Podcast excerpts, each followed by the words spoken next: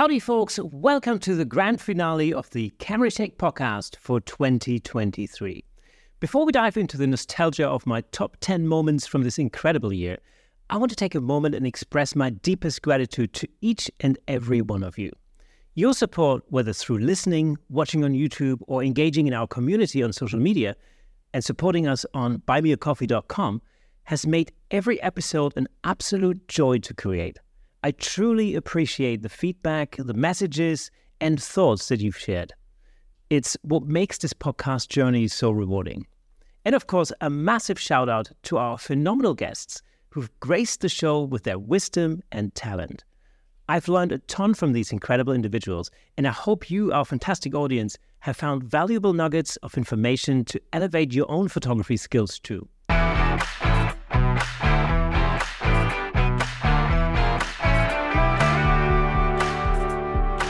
Now, let's dive into the heart of today's episode my top 10 favorite moments of 2023. But let me tell you, narrowing it down to just 10 was like picking a favorite lens. It's an impossible task. Every guest, every conversation has been a highlight. But these 10 moments hold a special place in my heart. And hey, I want to hear from you too. What were your favorite moments from the Camera Shake podcast this year? Drop your thoughts in the comments or join our lively discussions on Facebook, Instagram, or wherever you hang out online.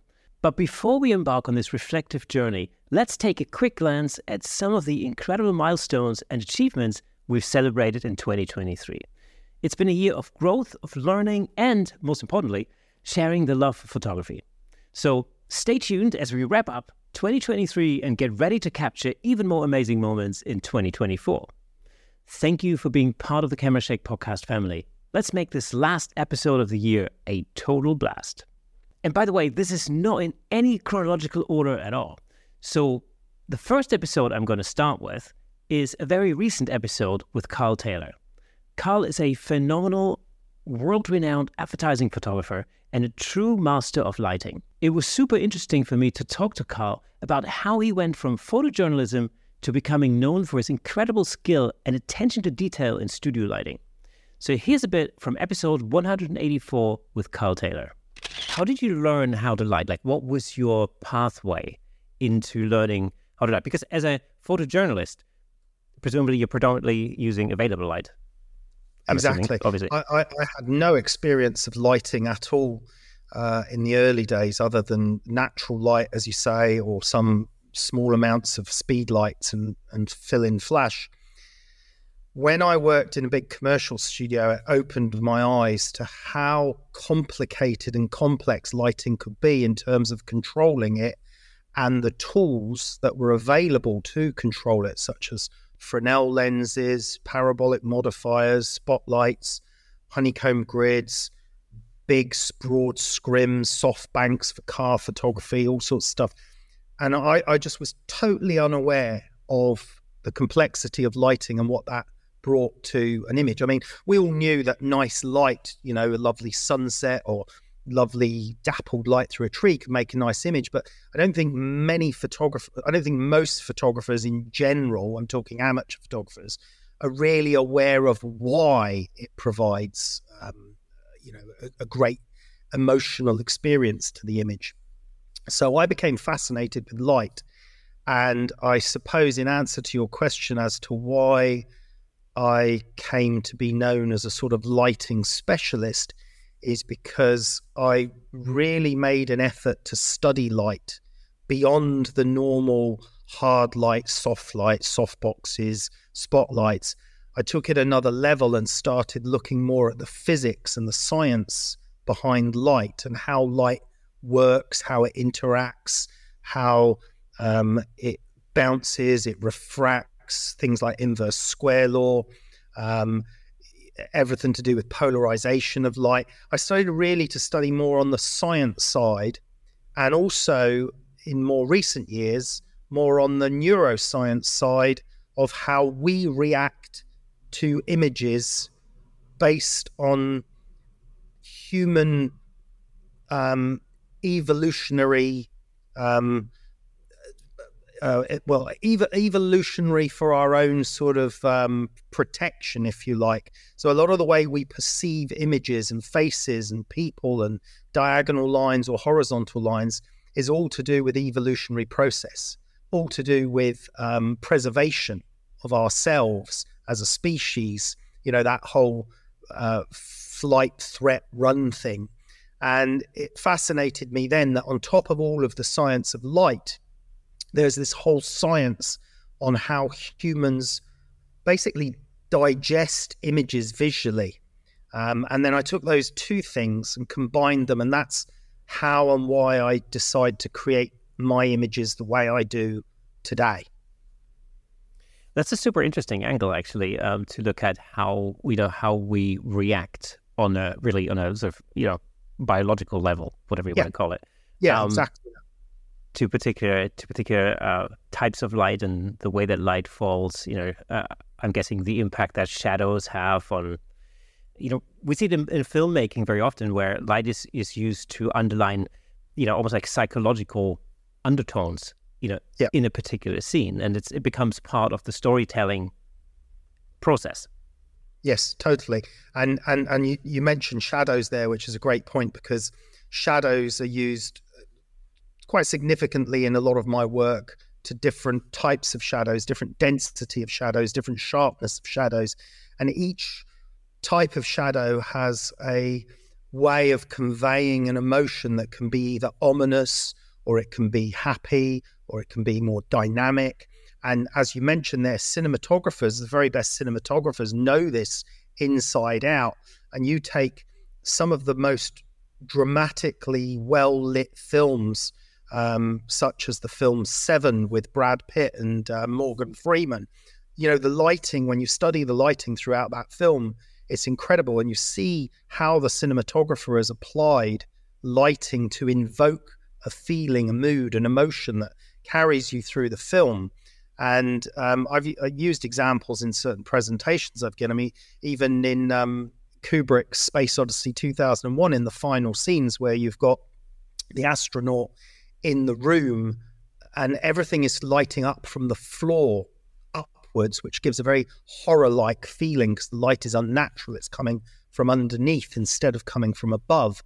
And that's all intentional to to you know invoke those emotions of bizarre strangeness if you like to the atmosphere and the scene and and and the very best cinematographers know this and and you know some photographers know this as well. Many photographers do know this. Some that you know I'm friends with and work with, and it's that application of that knowledge into your images in a studio environment that can dramatically enhance or invoke the mood that you're trying to convey. And it's very slight tweaks to the lighting as well. So, for example, in some of my fashion and beauty images, I can have the same model, the same outfit, the same lighting position, and all I have to do is change the density of the light in the shadows via global illumination fill, and I can lighten the mood of the shot without actually changing anything other than the density of the shadows. And it's really interesting at what point the density of the shadows gives an atmosphere of edgy, more ominous feel compared to a lighter, fresher feel. And again, what's interesting about that though is not just that it does it, but why does it do it? And what is it about human perception that makes us perceive it that way? So that became something that I started to study uh, several years ago more in depth. Uh, fellow friend of mine and photographer called Tim Flach, um, incredible animal portrait photographer. Um, he uh, actually put me on to many of the many of these com- concepts about ten years ago, uh, and how he uses it in his work. And then, um, you know, I've kind of done further research on that since as well. The next guest absolutely blew my mind. Pete Souza served as the White House photographer for not one, but two American presidents, Ronald Reagan and Barack Obama. There are many of Pete's images that have been made famous around the world, but there was one I was particularly curious about. And that was Pete's well known image of Barack Obama in the Situation Room at the White House whilst the Osama bin Laden raid was going on. I wanted to know what it was like being in that room at that time. Have a listen to what Pete had to say. Some of your photographs are so um, significant because they were taken at such significant moments in history. I'm thinking the um, what was it called the the the, the situation room during the Bin Laden raid, for example. Yeah. Yeah. What was it like being in that room at that time? Yeah, I mean, so that was uh, uh, certainly a historic day, and I think that the um, it, it was. I think the two words to describe uh, that that day and that uh, being in that room were uh, tension and, uh, anxiety. Uh, I mean, we're talking about this what 12 years after the fact. Um, I think what people lose sight of is that uh, the, the, that raid being successful was not a given. They did they did not know for hundred percent sure that Bin Laden was even there.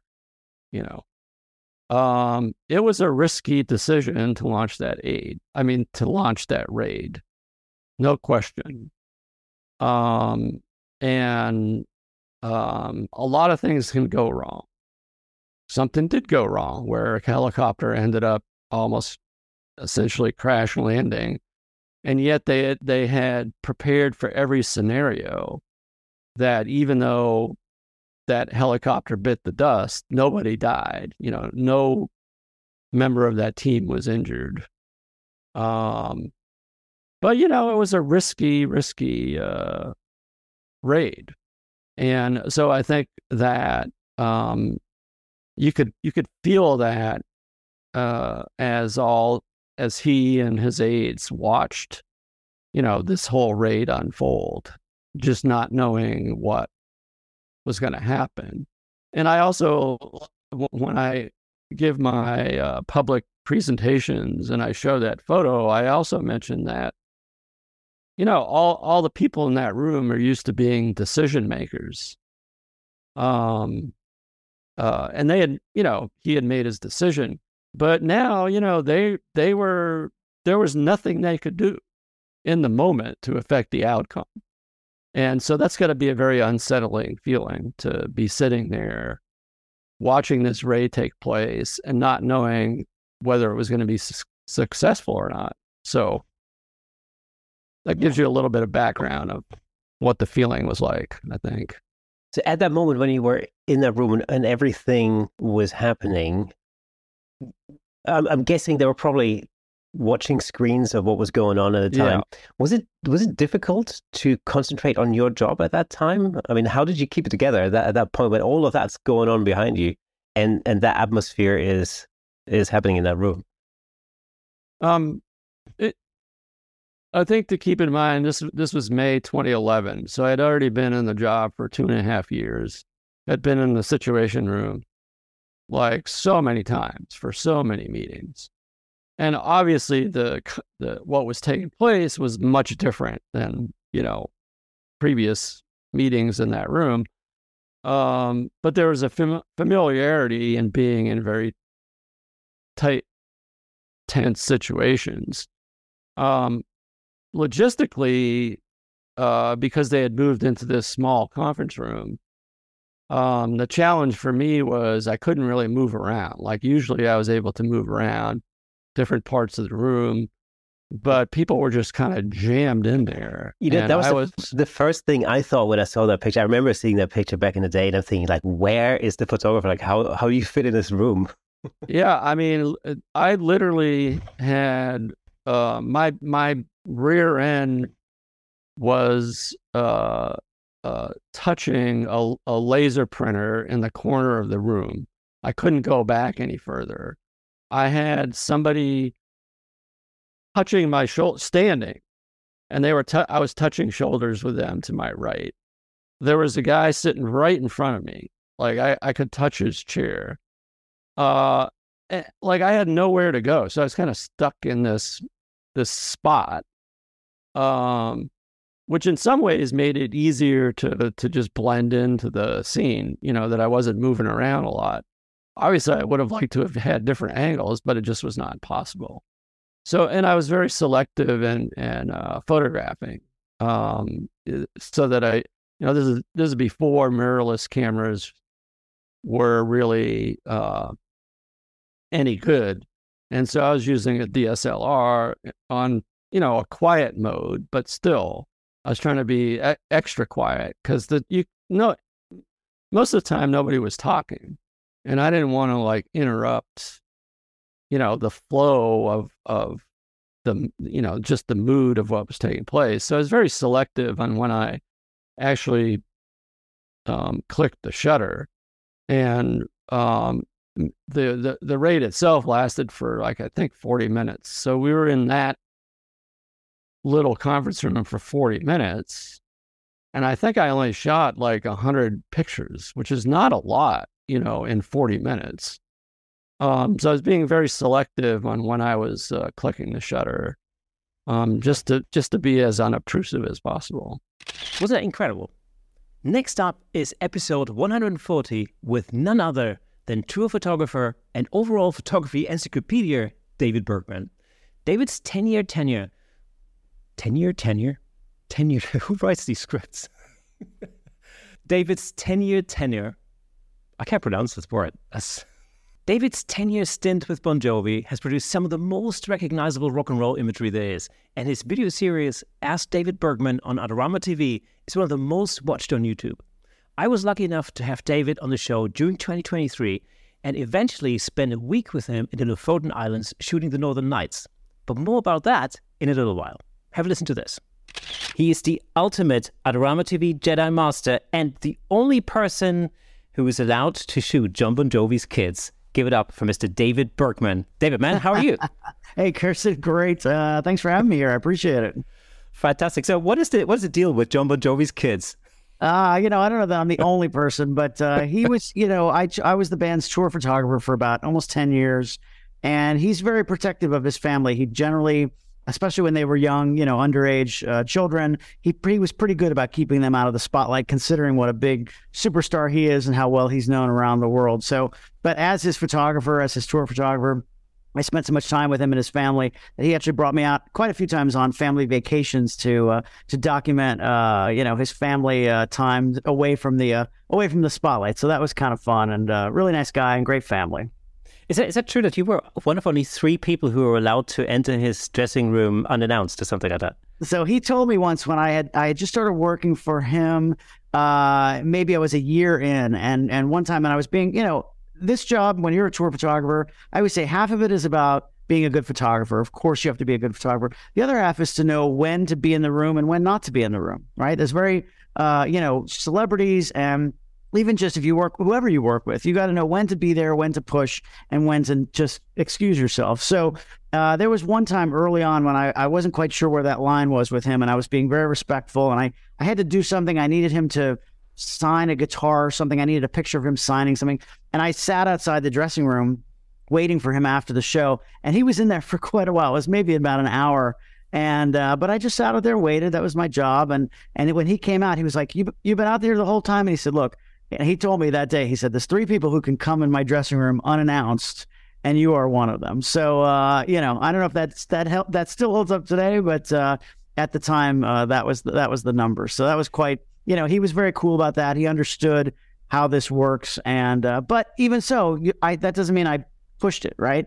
I went in when I had to. You know, I'm not going in and sitting down and being like, "Hey, Jon, what's going on? What you know, what'd you have for lunch?" Right? You go in, you do your job, and uh, and let him do his job, and, and be on your way. It's it must be. I mean, especially when you're on tour with somebody for for such a length of time, which I'm guessing, you know, Bon Jovi tours would have been going on for like the best part of a year. I mean, se- several months, I guess, right? For sure, for sure. Yeah, 2013 was the biggest one I did. We did 102 shows on six continents that year. Wow. Yeah, it, it, it, must be. I mean, it really. I think it must come down to people skills ultimately, because I, I know because I'm, I'm a musician in a former life. I was a performing musician. And I yeah. know how difficult it is when you're on tour and you're literally, you know, you're with the same people every day. It's it's yeah. not necessarily what's easy. In the in the touring industry, the expression is you got to be a good hang. right? You got to know how to hang out. If no, if you don't get along with people, if people don't like you, you know, we live on tour buses together. We're on the plane all the time. We're, we're we work together and we live together for the most part. If people don't like you, they're kicking you off, right? You're not going to make it very far in this business. So you got to be a good hang. Yeah, you got to be a real people person. I think you know that's absolutely that's definitely. Um, so, how did you how did you get to be um, on tour with with Bon Jovi? Yeah, it's funny because people always want a good story like Jon saw my pictures in Sports Illustrated and plucked me out of oblivion, you know, and it really doesn't happen like that. I'm I'm a hustler. I'm always hustling. Every anybody who's made it as a freelance photographer, really in any creative field, you're always hustling. I'm still hustling at this point in my career. So I'm constantly meeting people. I'm constantly coming up with business ideas. I'm constantly finding different ways to get to do the kind of work that I do. And Bon Jovi was just kind of that story. It's I I had done a lot in my career up to that point, you know, and I was always meeting people, and I wanted to tour with. I had done other tours. I spent some time with Barenaked Ladies and um, a few other, you know, big arena artists. But I wanted to do one of those big stadium bands, one of the giant, you know, well-known, uh, playing around the world at stadiums uh, everywhere. And so I just tried to pitch everybody I could. And you can't like look up on Google, how do I contact Bon Jovi's manager? There's, there's no way to do it. So it's just in the industry. And I would meet somebody randomly who's like, oh, my lawyer's brother's cousin's son works for Bon Jovi's house cleaner, you know? And um, whatever it was, anything I could get to the band, anything I get, and them and every other band that I could, you know, possibly get something to. And over the years, eventually, I wound up getting a meeting with Bon Jovi's management, and that night I was shooting. So it's just, you know, you just never know where it's going to come from, but you just never stop working for it, and and eventually, you know, you you'll never hear about all the ones I didn't get, right? I'm only gonna you're only gonna hear about the ones I did, and so. Uh, you know, it's like I said, it's not just like, oh, I just called Jon Bon Jovi and he brought me out. It doesn't, it doesn't work that way. I know your background is in is in music, really, because you're a drummer or percussionist. Right. Yeah. Yeah. Actually, I, I don't play actively anymore, but I, will tell you a quick funny story. I was uh, doing in the 90s, I, wor- I worked at the Miami Herald. I was a staff photographer at the newspaper. I was a photojournalist, and I had to do a portrait uh, or picture session with Arturo Sandoval, who's a famous jazz trumpet player. And I was I wasn't intimidated, but I was I have such respect for him, and he's such a well known uh, person in that world. And I certainly knew who he was. And we had some time to kill before I had done my thing, and the writer we we're waiting on the writer, and I remember saying to him, like, oh, I went to Berklee. I used to be a musician. He goes, uh uh-uh, uh always a musician. I was like, oh, you're right. You're right. So even though I don't actively play, I am still a musician, but I, I don't actively play drums anymore. It's been a yeah. while since I've actually sat down at a drum kit, but it is my background for sure. Yeah. It's, it's amazing. You know, like out of all the, the guests that we've had on the show, you know, over the last uh, few years, it's amazing how many people are also musicians or have a musical background. You know, I'm always thinking yeah. like, oh, m- one day we should put together like a camera shake band. Uh, the camera shake band. You know what's funny? I've noticed that too, in that I, it must be something about that part of the brain. I know a disproportionate number of photographers who specifically played drums.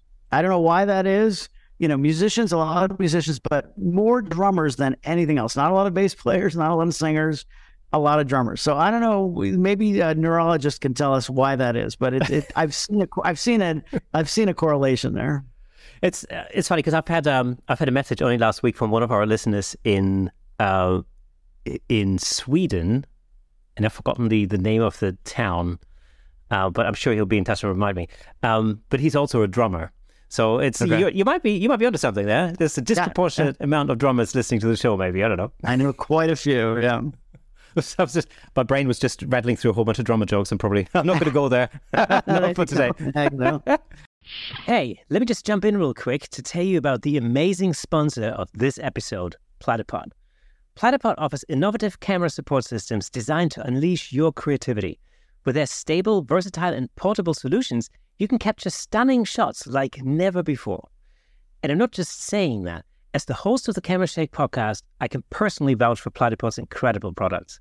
They've become an integral part of the show. In fact, I'm surrounded by various Platypod products holding up lights, cameras, microphones, and so on. It's really helped to transform the way I make the show and the way I shoot at home, in the studio, and on location. But don't just take my word for it. Explore Platypod's website at www.platypod.com to discover their range of products, including the Platypod Extreme, Platyball tripod heads, and the brand new handle, of course. Make sure to follow Platypod on Instagram and Facebook at Platypod Tripods for exclusive updates, tips, and giveaways. By choosing Platypod, you're not only investing in your photography, but you're also supporting the Camera Shake Photography Podcast. Thanks again to Platypod, our amazing sponsor. Platypod, where innovation never sleeps. Now, this next episode is very special to me because eventually, in late September 2023, I managed to meet up with my friend Dave Williams in the Lofoten Islands in northern Norway to shoot the northern lights and create incredible landscape photography as well as phenomenal portrait imagery with our real life Viking models in what is most definitely the most breathtaking landscape on the planet. The workshop we taught out there in Arctic Norway was without a shadow of a doubt an absolute highlight of the past year. So check this out. Hey, I am Bob Pierce. I came from Memphis, Tennessee. Uh, I typically do a lot of real estate, architecture, photography, and then some portraits and headshots. And I heard about it from this guy over here, David Bergman. Uh, and he called my parole officer, and they worked it out and said it was it was okay if I left the country. So here I am.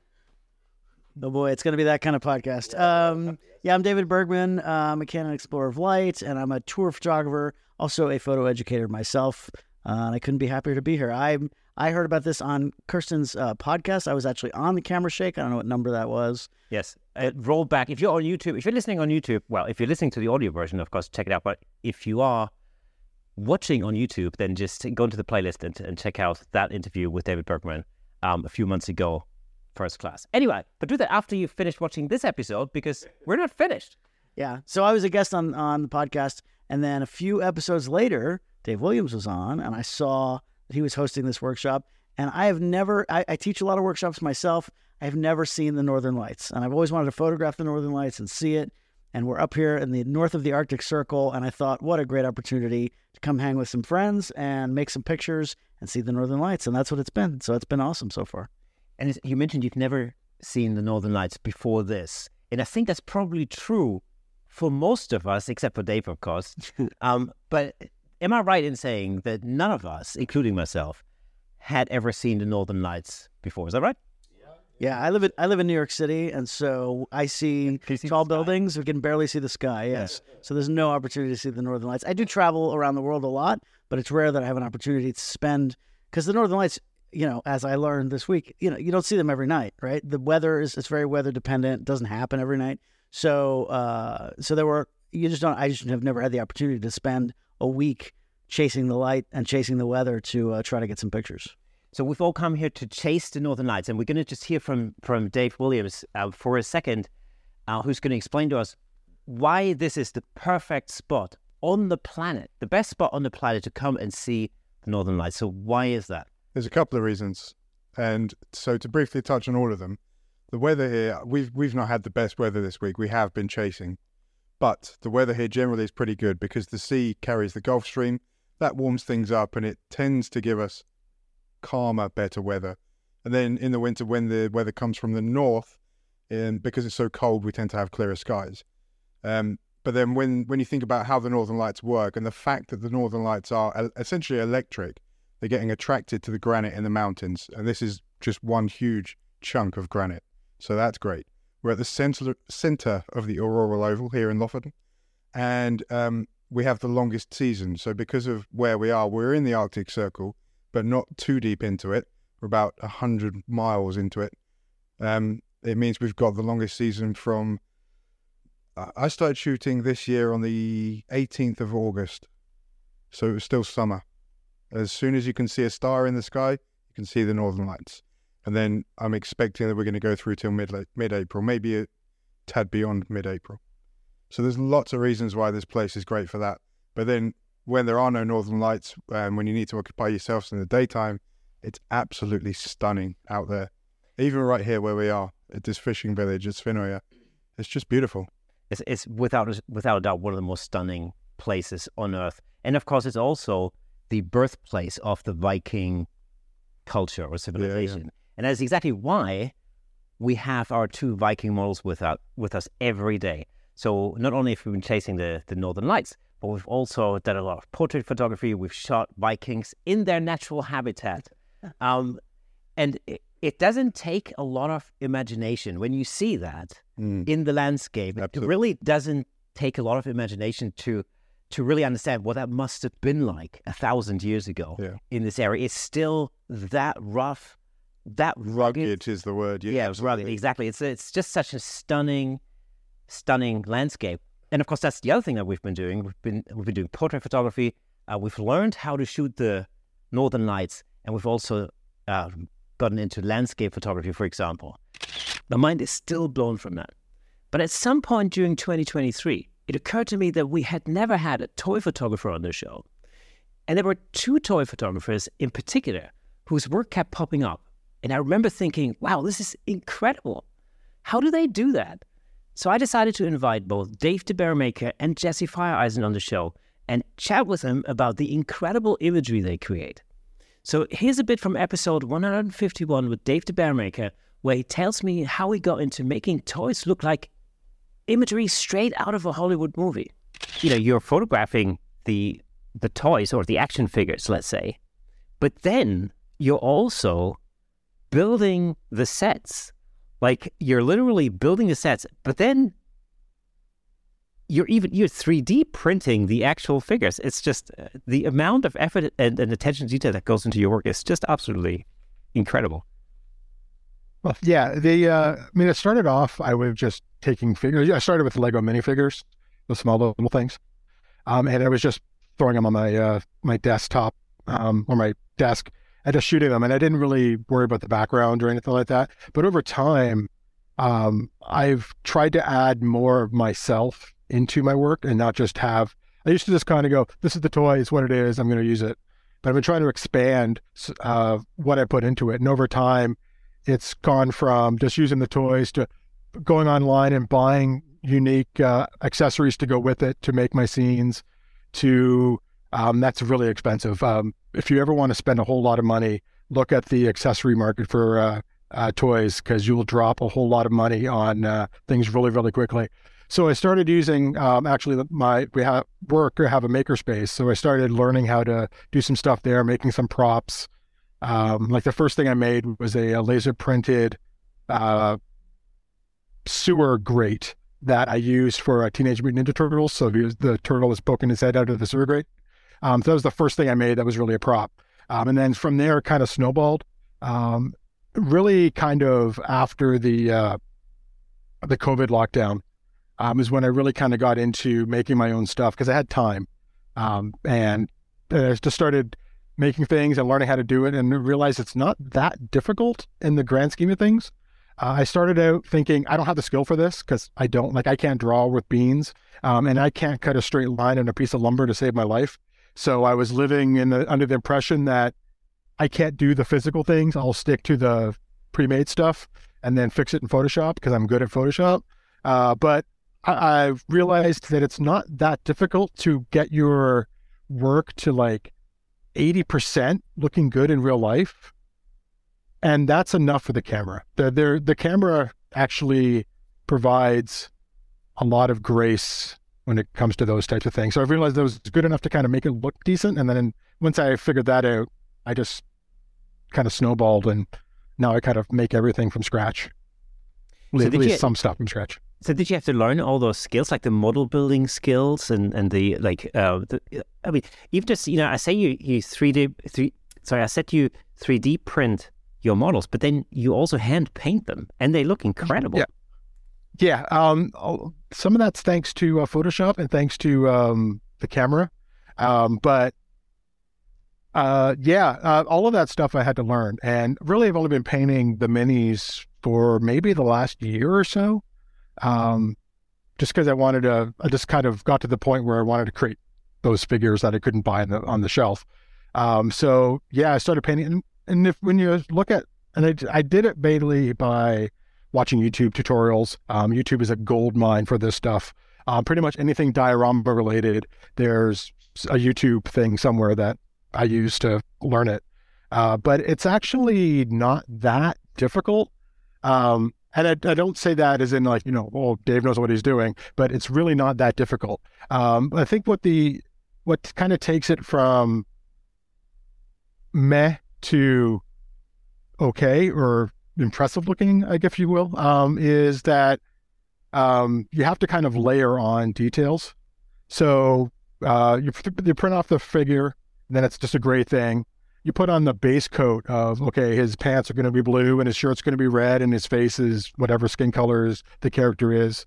But then you have to take it another step and then paint in some other details to bring out uh, some of the uh, the details and and, and uh, accentuate the the shadow areas by using like a technique called washes, which is like a really light coat of paint that just kind of settles into the dark areas and kind of adds a tone.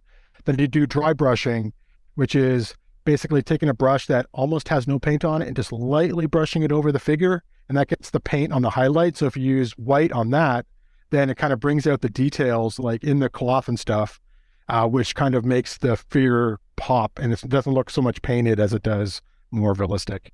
And then when you add the camera lights into it, it kind of brings out all those details. So that was pretty crazy. But then I had an opportunity to speak to Jesse about how he created an amazing image of an Imperial Star Destroyer in space. I love behind the scenes footage, and hearing firsthand how he built, shot, and lit that model was a real eye opener. So, how the heck did you make that image? There, so yeah, there's actually a lot, kind of a lot going on here. Um, uh, so, so I guess to kick it right off, so it's it's two completely different scale models. The the Super Star Destroyer on in the background is about a two foot it's actually a game piece. There's there's a tabletop Star Wars game. I think it's called Star Wars Armada. I think, um, and this is about a two foot game piece that goes on your table and you can flash. I've I've never played the game, but they make great little models. I've got a couple of them now for different shoots. So so so that's the model. Um, now to give it a sense of scale, I shot a I did I I focus stacked the image of the Star Destroyer because I couldn't get it all in focus in one shot. Um, so that that was a tip. That was the tip I learned a while ago. I, I think once again from an ILM something or other, like a behind the scenes book or something, where to to give something a sense of scale, you kind of want it all in focus. You know, if if you were to walk up to a to a cruise ship or something from the dock and you took a picture of it, chances are the front of it's going to be in focus, the back of it's going to be in focus.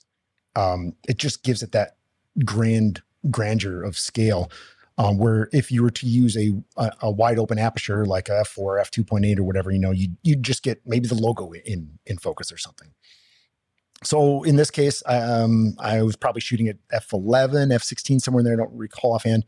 Did a sequence of i think maybe 20 shots front to back and then stacked them in photoshop. So that gave me the nice clear the thing is crisp from the front crisp to the back. Because i think in the lore this thing is supposed to be it's, it's like the city of manhattan or something. It's a couple miles long it's supposed to be so, so that's how we did the two foot model.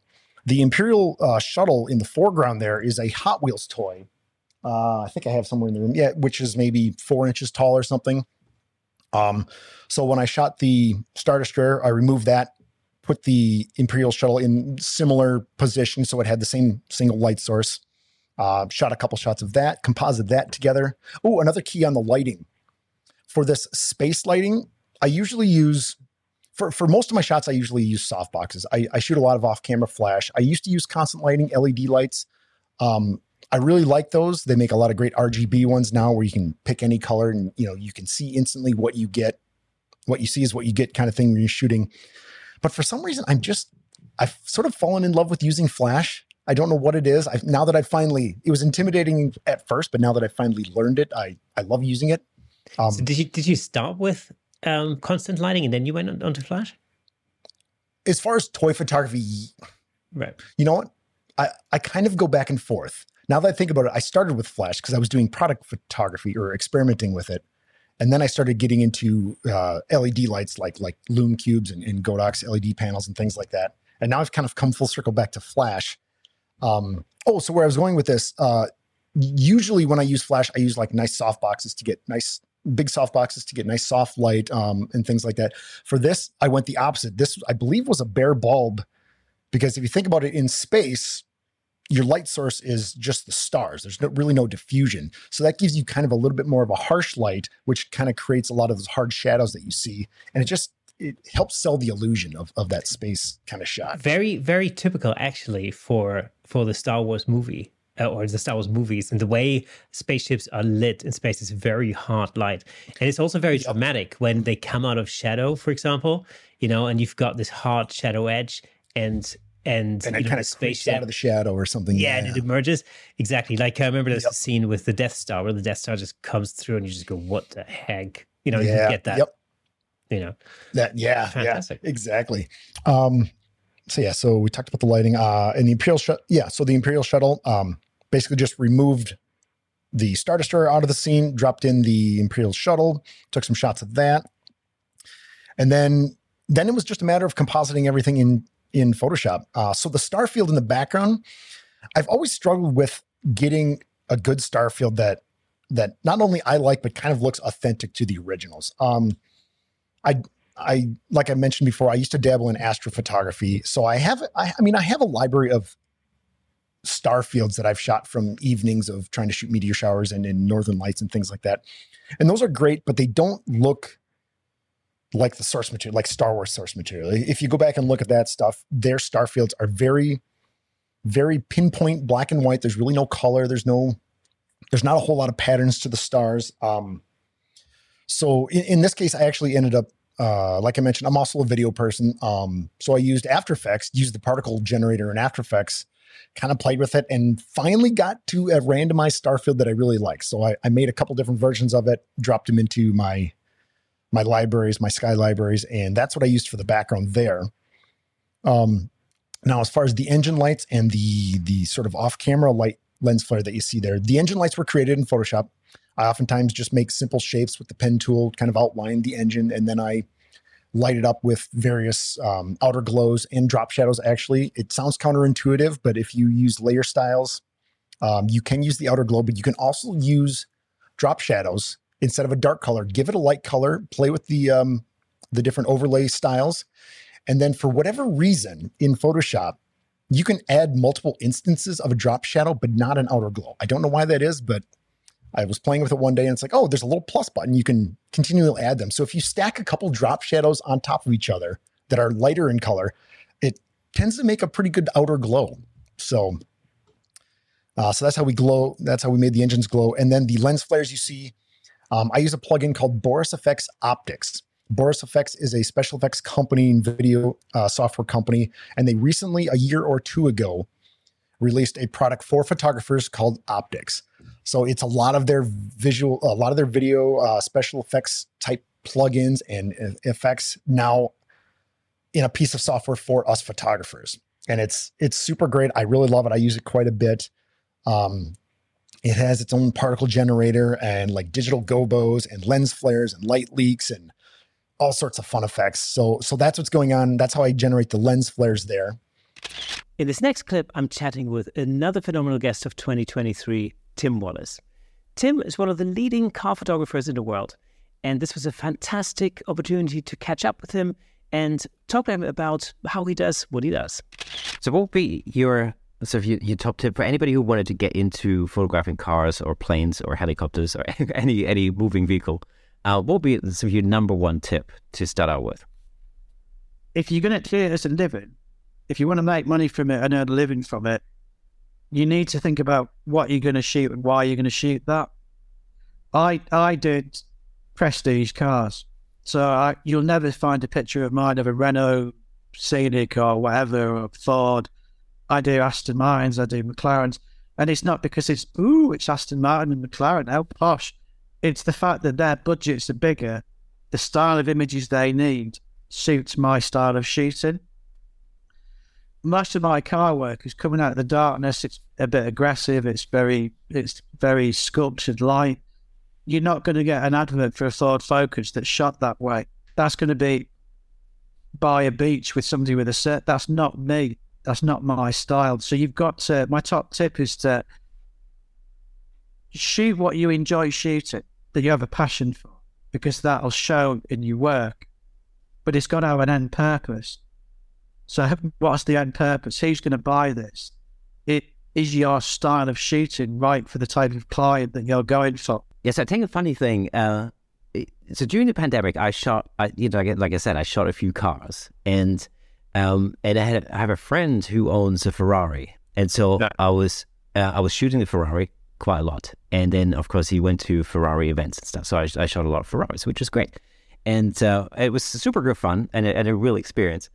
Um, and then, very weirdly, I got a phone call from somebody who'd seen the imagery and asked they uh, own a cleaning company and they've just bought this 200,000 pound street sweep, like road sweeper mobile yeah, yeah. thing yeah, that he wanted shooting in exactly the same way. I'm like, okay, well, that's different. But it's probably the best photograph of a, of a road sweeper ever created. well, I mean, so yeah, I mean, like I say, I do McLarens and stuff like that, and, and I've done work with Ferrari and everything else. But then I've shot, I shoot bin lorries. So Dennis Eagle, yeah. refuse lorries, bin lorries, whatever you want to call them, and I shoot the brochure work for them. And people would be like, "Wow, you're shooting a refuse lorry? That's not very interesting." But I love it. It's great because they're quite hard to shoot. Do you know exactly. what I mean? Exactly. And then, so my truck work is is probably one of some of the most enjoyable stuff I do. It's big, and it's interesting that we, if we were doing a brochure for like, I don't know, say there's a new type of truck out that Mercedes have made or something like that. Historically, we would take that in studio, but when we were in lockdown, the studios were closed. Uh-huh. Yeah. So suddenly we had a nightmare because we couldn't do location work because some of the locations that we were trying to use, they were like, no, you can't do that. You can't have people around and everything else. The studios were closed. Um, and a lot of the manufacturers were sending factory workers home. So the factories were half empty. So I thought, right, okay, well, I need to carry on working. So I had a bit of uh, work I was doing for um, a Dutch company called Terberg that make different trucks and vehicles and everything, like port tractors and all this sort of stuff. And they needed some stuff doing. And I said, well, look, is the factory empty? And they're like, well, yeah, the, the west end side of the factory is just completely empty because all those guys are off at the moment. I'm like, right, we'll do it in the factory. So I ended up for the first time lighting big vehicles, not with continuous light, but with strobe on the end of a stick and then compositing those images together to make it to, to blend it all through and everything and then taking it out of the factory background and put it into what looked like a studio background and the first couple of attempts i did at this it was just it horrendous you know? But like anything you work at it you work at it you work at it. It's, it's your living it's your job so you've got to do it. Um, and I, I perfected it. And sometimes now it's like one of my usps in the fact that some of my clients know that if they've got a really big vehicle, but logistically they can't get it into studio, that technically speaking, we could do it where it is. You know, it's it's tough going, but it's one of those things in business that you've just got to give what a client needs, really.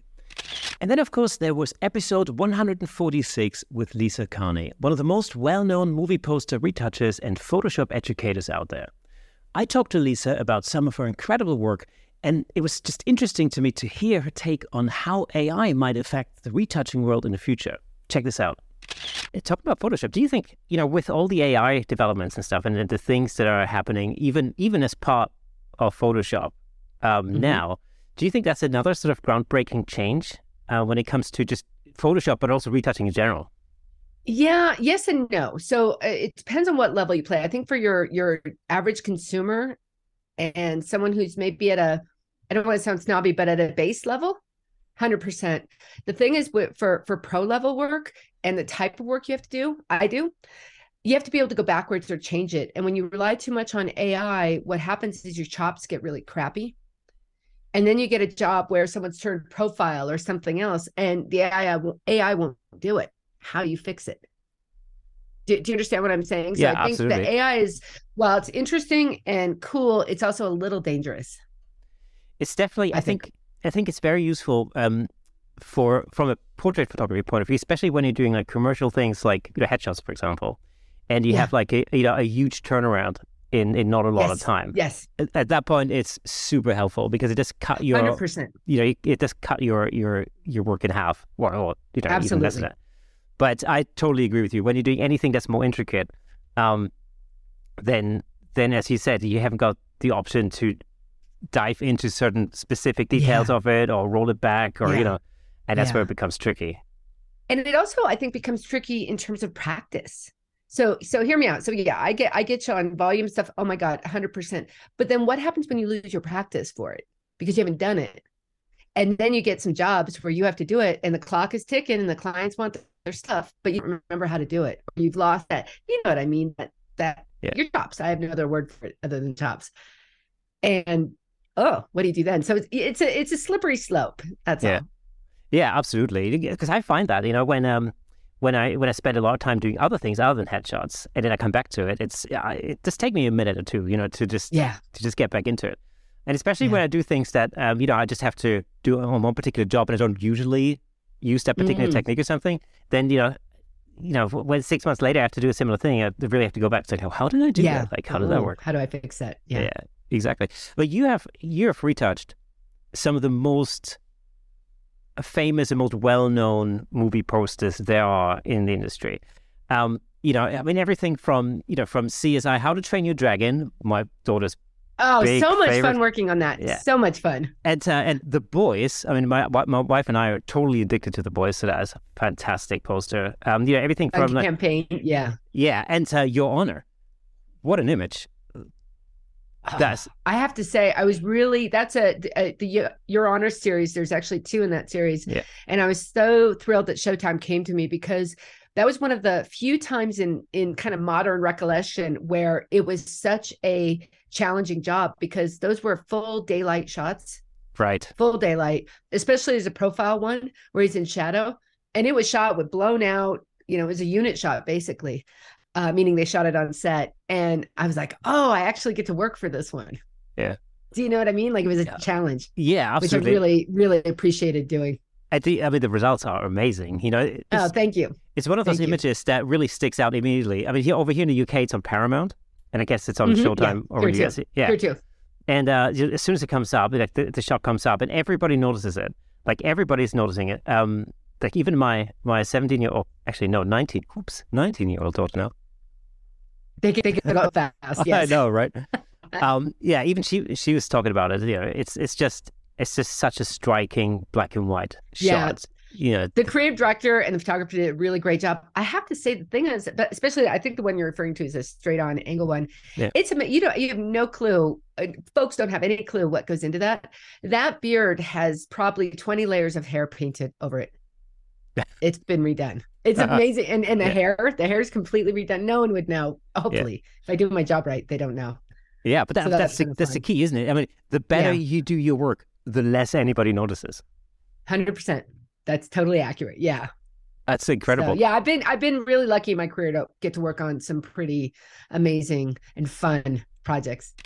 In the next episode, I had a chance to get together with Sweden-based portrait and headshot photographer Sean Luthwaite again.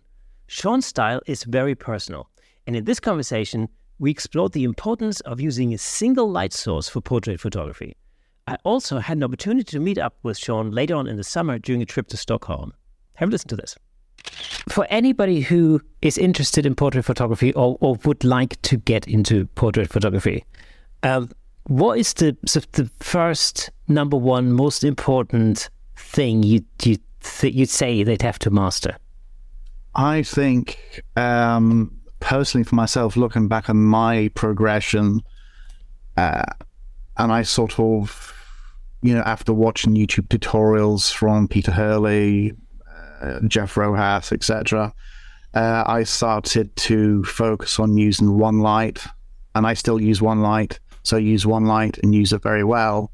You can use either either one light to get very dramatic light if it's from one side, uh, or if it's straight on, then you get a bit more of a flat light. But since I like to have a quite a cinematic feel to my portraits for the actors, I want their faces to have a bit of a um, a 3D form on the screen. So uh, lights and shadows, for me, create that perfect combination.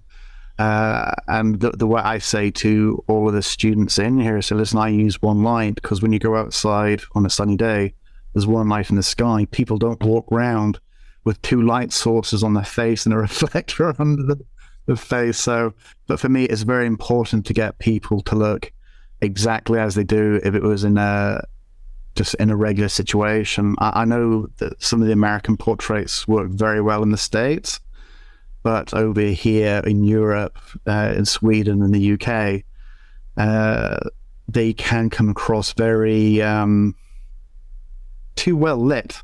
There's there's no shape to the face. It's there's there's the shape and contours, but it's just a bit. I don't know. I wouldn't want to say fake looking light. The light's very good, but it's just a bit. You see that type of shot all the time, uh, so I want my headshots to stand out for using just the one light uh, and using it hopefully very well. I mean, from what I've heard from people that have shot, they're they're getting headhunted from stage pool, headhunted to the states and stuff like that for doing movies. So it's yeah, find one light source. My first light source was a this 80 centimeter shoot through umbrella, uh, a light stand that was barely hold the light up and it was just a, a, one of those squiggly type daylight bulbs that you get. It was there was wasn't enough light to go through the shoot through, so the light had to be really close to the person's face. Uh, it worked for a certain amount of time, but then you have to progress. You know, whether it's through strobe, I'm continuing using now uh, LED lamps. I don't use any strobe at all because the the flash affects the pupil of the eye. It dilates the eye. So people have got coloured eyes. I want their eyes to show out by not the same big black uh, pupils. So, so yeah, using one light source and using it well. There's there's two interesting things uh, in what you just said. Well, it's many interesting things, but there's two things I want to pick out on. Um, well, one is first of all, using one light or starting with one light is is always a great idea because one of the things I think that can happen if you you know if you watch lots of YouTube tutorials and yeah. you know you, you you watch a video about like three point lighting and you know fill yeah. light and hair lights and you know everything else it's it's easy to get overwhelmed with that and Very to confuse so. you know to get confused with that um, yeah. and I, yeah. I, see that actually i see that i've only recently um, noticed that in a in a group um, um in, in a, it was a, like a camera club related group and people were trying to teach themselves how to use studio lighting and the thing there was that um, they were just too you know, too many lights going on at the same time and nothing was very yeah. well controlled. Yeah. And so it it kind of brings it back to just starting with one light, learning how to use one light, and then and then expand from there. Once you yeah. can really use one light, and you really have control over it, and you know what you're doing, and you know what effect you're getting.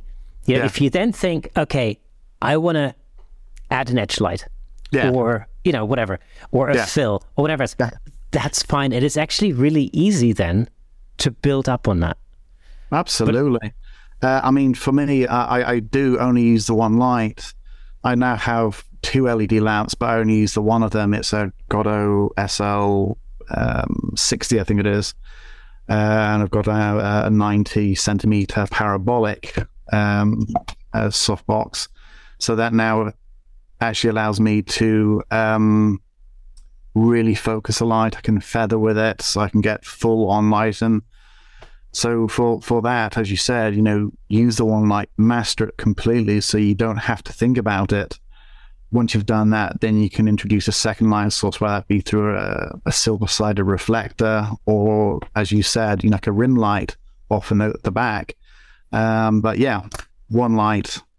You only sort of really need one light to get a, an effective headshot. So if people like to use three lights, good luck to them. But for me, it's sort of it's, uh, it sort of drags me a bit.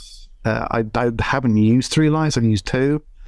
That was a bit cumbersome to get exactly how I want. Um, so yeah, for me, I'm more than happy just to stick with the one light. So. And the other, you know, the other thing you mentioned uh, that I thought was um, was a really awesome tip is, you know, you said when you look around, you see a lot of American style headshots uh, that are usually three light kind of scenarios. Um, then, you know, looking at a, a one light type of headshot makes that one stick out from from the crowd. And surely that's a that's a really good thing to just differentiate your own work a little bit. I, I think so. Um, uh, I mean, there's obviously plenty of um, groups on Instagram and Facebook that you can join. Uh, there is very uh, there is um, some very influential photographers and coming out of the states, uh, and their work is absolutely amazing. Uh, but you know, they will offer courses or lighting uh, techniques, and uh, the work's really good. But for me, it's it's a bit too um, corporate looking for me to use as actors headshots, and that's fair enough. But you know, if you take out of a group, take the first 10, 15 photographs, they'll all be taken by 10 or 15 different people, yet they all look very, very similar. And whether the lighting is good, it, that work doesn't really stand out from the person next to him. And again, that there is a place for that type of light, and and I like it. It's just it's just not my cup of tea. I like I like to have shadows. I like to have depth. So and uh, and personality. I think that's that's the other yeah, thing. Yeah, yeah, yeah. I mean, because you said you know uh, a few years back you were looking through Instagram, you saw a portrait like it. Who was it? Stockholm Sean. The next day, oh, fantastic. So there is you do get a bit of a style um, that is recognizable when people do scroll through their fee. You know, I for the, for for good or for bad, you know, it is recognizable. Um, so yeah, the, the, the, some of the headshots that actors do use of mine, uh, some of them actually do work in casting agencies, and they'll get CVs in from actors, and it'll be the same thing. They'll have a page, a CV, what they've done, then it'll be the picture, and without even looking at who the photographer is, they'll recognize it as one of my photographs, and um, it's good. It's good because people are actually managing to find work from the work that I give them. So I'm more than happy to stick stick with the one light and create what I create. So I'm obviously doing something right. Another fantastic guest of 2023 was SLR Hut's very own Pye Jirsa. Pye spoke to me about how he built up his seven figure wedding photography business with some incredible business tips that are incredibly important for any photographer in any genre, actually. That's just incredible. Again, who writes these scripts? Check this out. We were approaching it completely different than an artist would. We approached it from the standpoint of like, I want to say like an artist has like a certain set of codes that they live by, like to their own artwork, and there's nothing wrong with that, right? It's it's like it's it's what drives them, and and most certainly you should stick to that if that's what you believe. But we didn't have that. Our code was keeping the clients happy. So we did basically whatever it took to make our clients happy, and we made things simple and easy, and and we tried to reduce as much friction in this experience as possible. And so it made it really easy because we served clients in a way that nobody was doing at that time. Um, I, I think that really changed how we were able to enter and, and make an impact within a few years. So, give me some uh, specific examples of what you did differently uh, to the competition, for instance, at the time. Well, like a, a, huge difference is just the sales process. Like the the way that a typical photographer would sell their work is by talking about their work.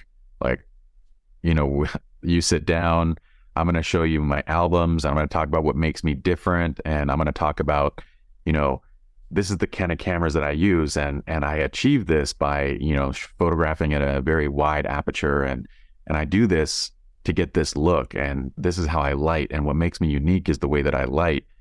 Well, we take it from like a, a business and sales standpoint, which is like, I'm only going to talk to you about photography if you want to talk about photography. Like we're to, I'm going to sit you down and ask questions like, well, what are the things that you value in this experience? Why are you here? Like, what are you looking for? And so we design a process around that and we called this the, the wave. And the wave would be a process that we could then so that kind of became my job is over the course of like once we were two years into it we had to start teaching our teams how to do things and i'm like i'm i, I get kind of tired saying the same thing over and over so why don't i just create education around it and that was kind of where SLR Lounge was born was from that process of creating our own education so i'd make a process for sales so that anybody coming in could basically replicate what we were doing in our sales meetings like the partners um, and that became the wave but it's basically the wave is let's talk about what you value, not about my photography. It's let's make you the client, the hero, not me, your photographer. I'm I'm Yoda. I'm the assistant. I'm the person that's going to help you to achieve whatever it is that you want to get, um, as opposed to like I'm the one. I'm I'm not Luke Skywalker. You are. So the way was about creating that process that someone else could replicate in a sales meeting. So you, and then we just did that across the board. So you're basically the, the Obi Wan Kenobi to somebody else's Luke Skywalker.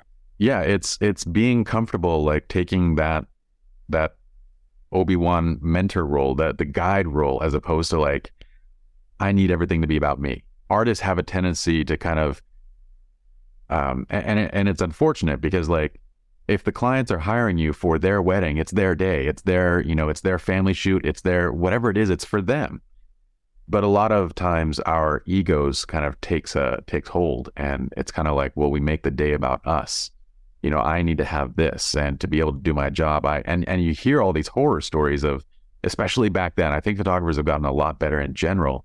Um, but back then we'd hear all these horror stories of like photographers demanding a one hour break and and they're not going to work if they don't get food and they're and this kind of stuff still happens today but like by and large it's like no we bring our protein bars. Like we're good. Like if, if there's not an opportunity to sit down we're fine. Like uh, we're we understand that we're paid to do a job and we're here to do that job and and so that approach kind of won clients over. And if you win clients over um i think you're good. Like we were and it and it's funny too because that ego thing I think plays a big role in um, you know the the aspect of being award winning. Like we were serving our clients long before we were award winning, and we only submitted to the awards that we could actually show off in front of our clients to say, "Hey, look, you're making a good choice when you hire us." But the awards that we were going for is never like, let's let's be we don't care about being known to other photographers. We care about anything that we can basically put in front of our clients to make them more comfortable. Um, but I think that's another trap that we fall into as we become yeah. photographers who are creating art for the sake of other photographers. I think you know what you, what you said about um, the award-winning aspect of it, entering into awards. It does, from a marketing point of view, I think it, it works well because it sort of it plays on the um, authority bias. Absolutely, you, you're putting yourself into the expert position, you know, and you the confirmation is the award winning part of it. So it works it works well for clients, but I'm guessing it's like you said, it doesn't really make any difference to the way that you operate per se.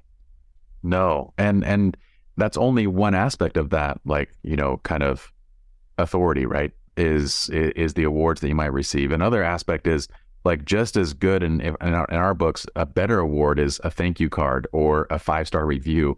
It's just a matter of like do you actually feature those things in your business? Do you actually show those off? So so we would show those things off like when you walk into our studios, there's a wall. You have to pass through this hallway and on both sides of the hallway is just lined with thank you cards.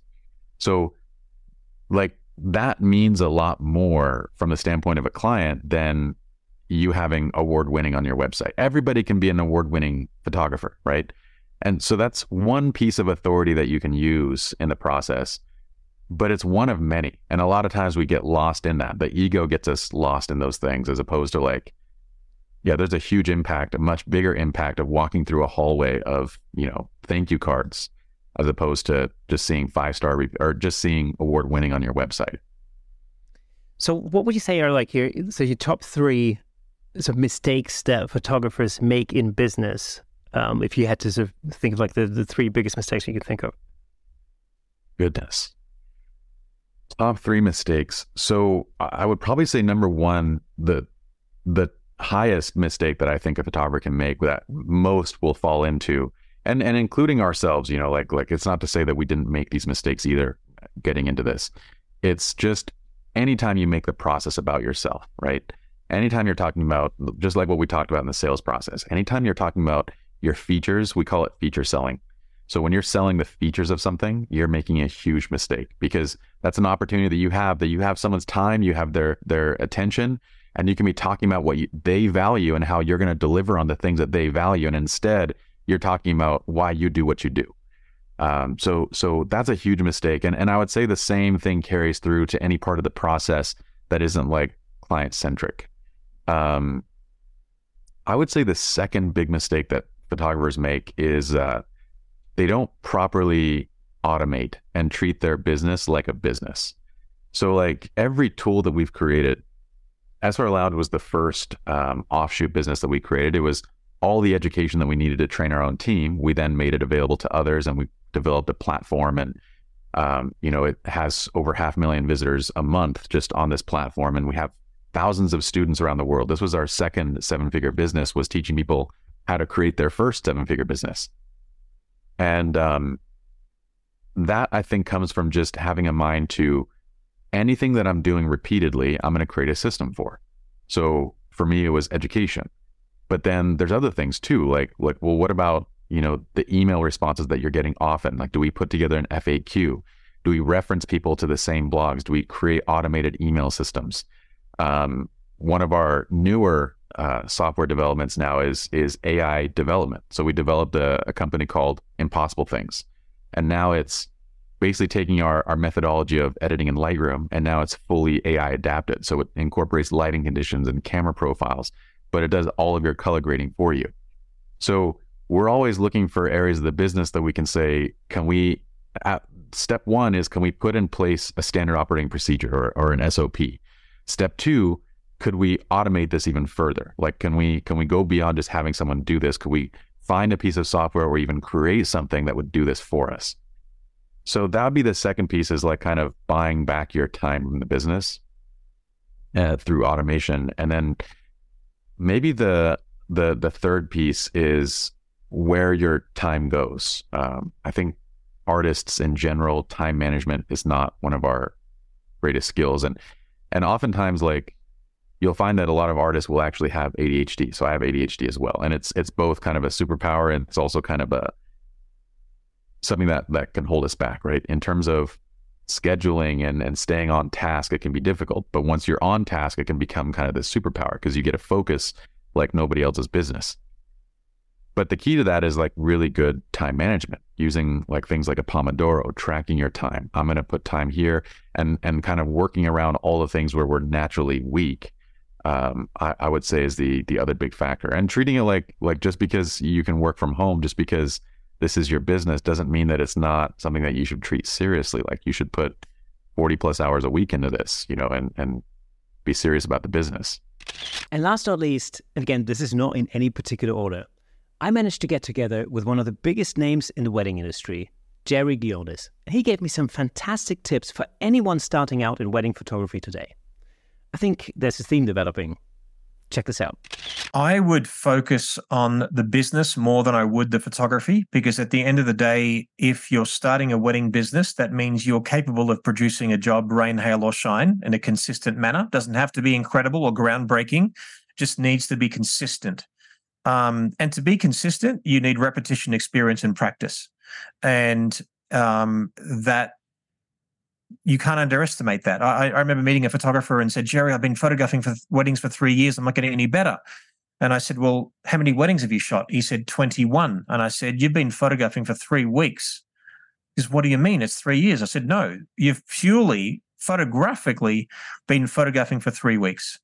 And I go, Do you practice on a non paying gig? And he says, What do you mean practice? You know, I've got a day job. I'm like, Well, well, I don't care whether you've got a day job or not. Do you practice your craft? He goes, well, you know, what I'm shooting. I said, well, if Djokovic practiced tennis only at a Grand Slam event, would he have won 23 Grand Slams at the moment? Probably not. Almost certainly not. Like professional athletes who are at the top of their game practice every day or at least work out or do something for their business. So I think too many people judge what they're going to charge based upon what they're good at. As in, I'll only charge X amount when I feel I'm good enough. But because you get incrementally better photographically, you'll never see a massive change. So then your confidence level will never really reach what you want to charge, depending on your mindset. So, you know, I say to people, you know, consider yourself a business person in photography rather than a photographer in business and also like ask yourself the question are you working on your business or in your business? It's two very different things. You know in your business that's why i've never done my own photoshop. Why would i do something that anyone can do? What i need i can do is photograph the way i do. I can relate to people the way i do. I sell the way i do. So there's things that i only do. And if i can get someone to do any like things that anyone can do i'm going to pass that up. I'm not worried about what it costs me because the hours now that I have free to go and get the the better work or maximize my sales or redo my branding, marketing, or working on vendor relationships will be so much more fruitful. So there's there's there's many different ways that I can structure that answer because it depends on if you're serious about business or if you're serious about weddings. Probably my people ask me what regret do I have, and I have very few in my career. The only regret that I have is I wish I was exposed to more photographers early in my career, as in I had the ability to hold their camera bags, or there's workshops like I do my, my, ultimate experience that I do for my for, for photographers is a five day workshop. I, I, don't think there's anyone in the world that does a five day workshop, a single person all day, every day, and can cover weddings and portraits pretty much a university degree in one week. I can't think of anyone else. And I humbly say that. I'm just I'm just more proud of it than anything. And I say if it's not me, someone else. But the shortcut to success, if you read any business book in the world, it will say find a mentor, find someone that's traveled down the road before you and learn from them. And uh, because you just have a shortcut, you fast track your success by knowing what to do, what not to do, understanding the complexities and intricacies of things that they wouldn't even thought of. What's your administrative workflow? What's your production workflow? What happens if you do get 20 inquiries this week? Could you handle it? Do you have a price list that's conducive of making money? Is it are you giving too much away? Are you basing your prices on what anyone else is doing? And and so on and so forth. So repetition, experience, and practice will always be your best teacher.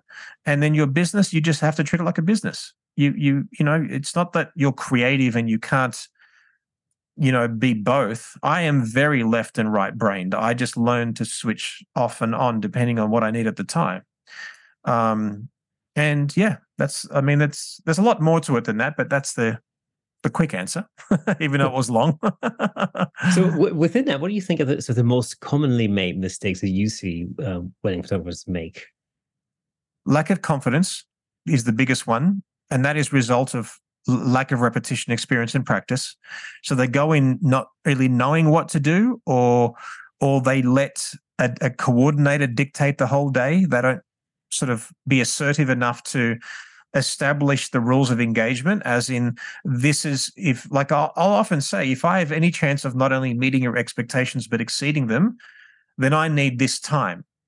I'm not i'm like it's like a going to a, a surgeon for an operation. You're not going to you know you're not going to go there and oh you need to get this mole removed um, and he'll say it'll take two hours and this recovery whatever and you say no half an hour. Like we're professionals. We need to tell clients this is exactly what we need to produce what you expect.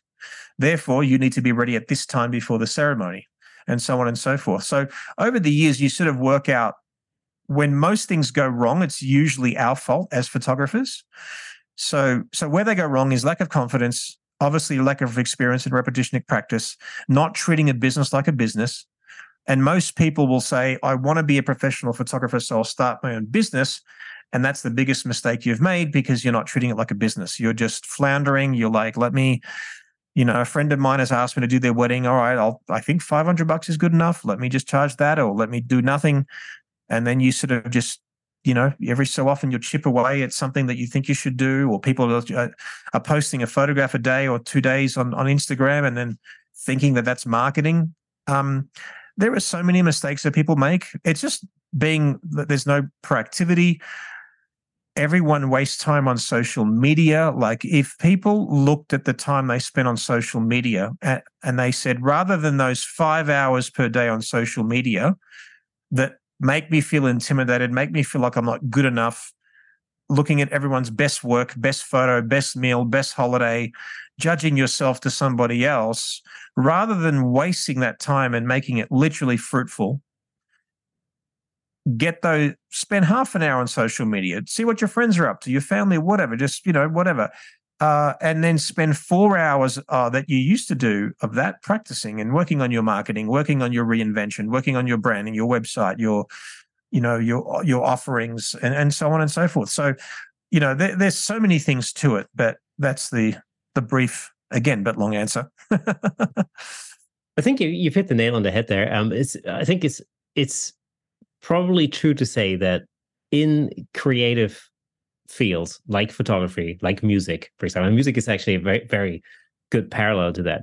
You know, the vast majority of musicians come at being a musician from from from a creative angle, you know. Um, but that doesn't make them in any way, shape, or form experienced in the, the art of turning the craft into a business, which is why right. Which is why, you know, the vast majority of, of musicians are probably, you know, living a fairly fairly breathless life. I mean, they're broke. Yeah. I mean, they're their their biggest genius is their biggest curse. Is there, and and uh, it's the same with us because we're all creatives. The, your biggest genius will always be your biggest flaw. What makes people of photography great uh, is your empathy and your sensitivity. You're a sensitive artist. You love people. You photograph them. Therefore, you just want to give everything away.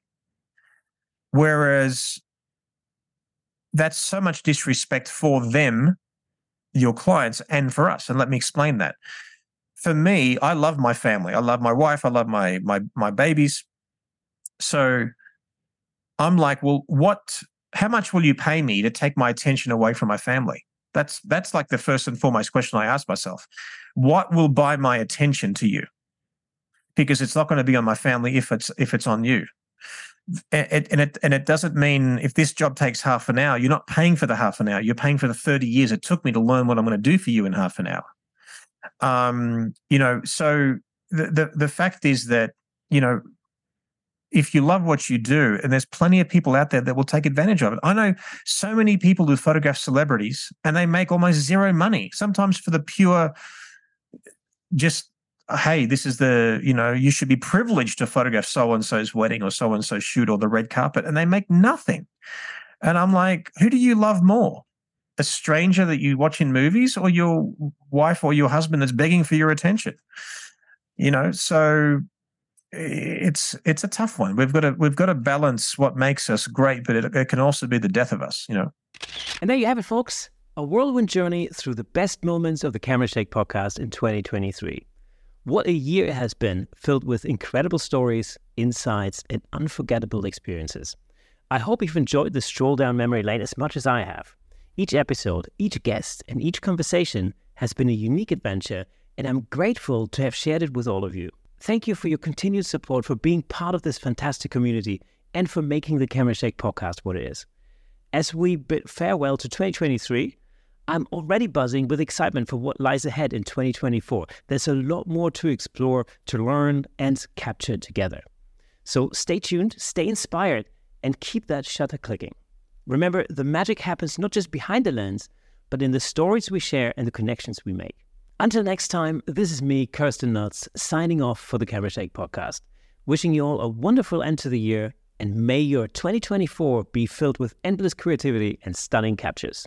Oh, and before I forget, there's a YouTube live happening this Saturday, 30th of December at 7 p.m. GMT. That's 8 p.m. for you Europeans out there, or 2 p.m. East Coast and 11 a.m. Pacific time. Come and hang out with me on YouTube, Facebook, or Instagram for this end of the year bash. All the links are in the description. So, yeah, I'll see you there.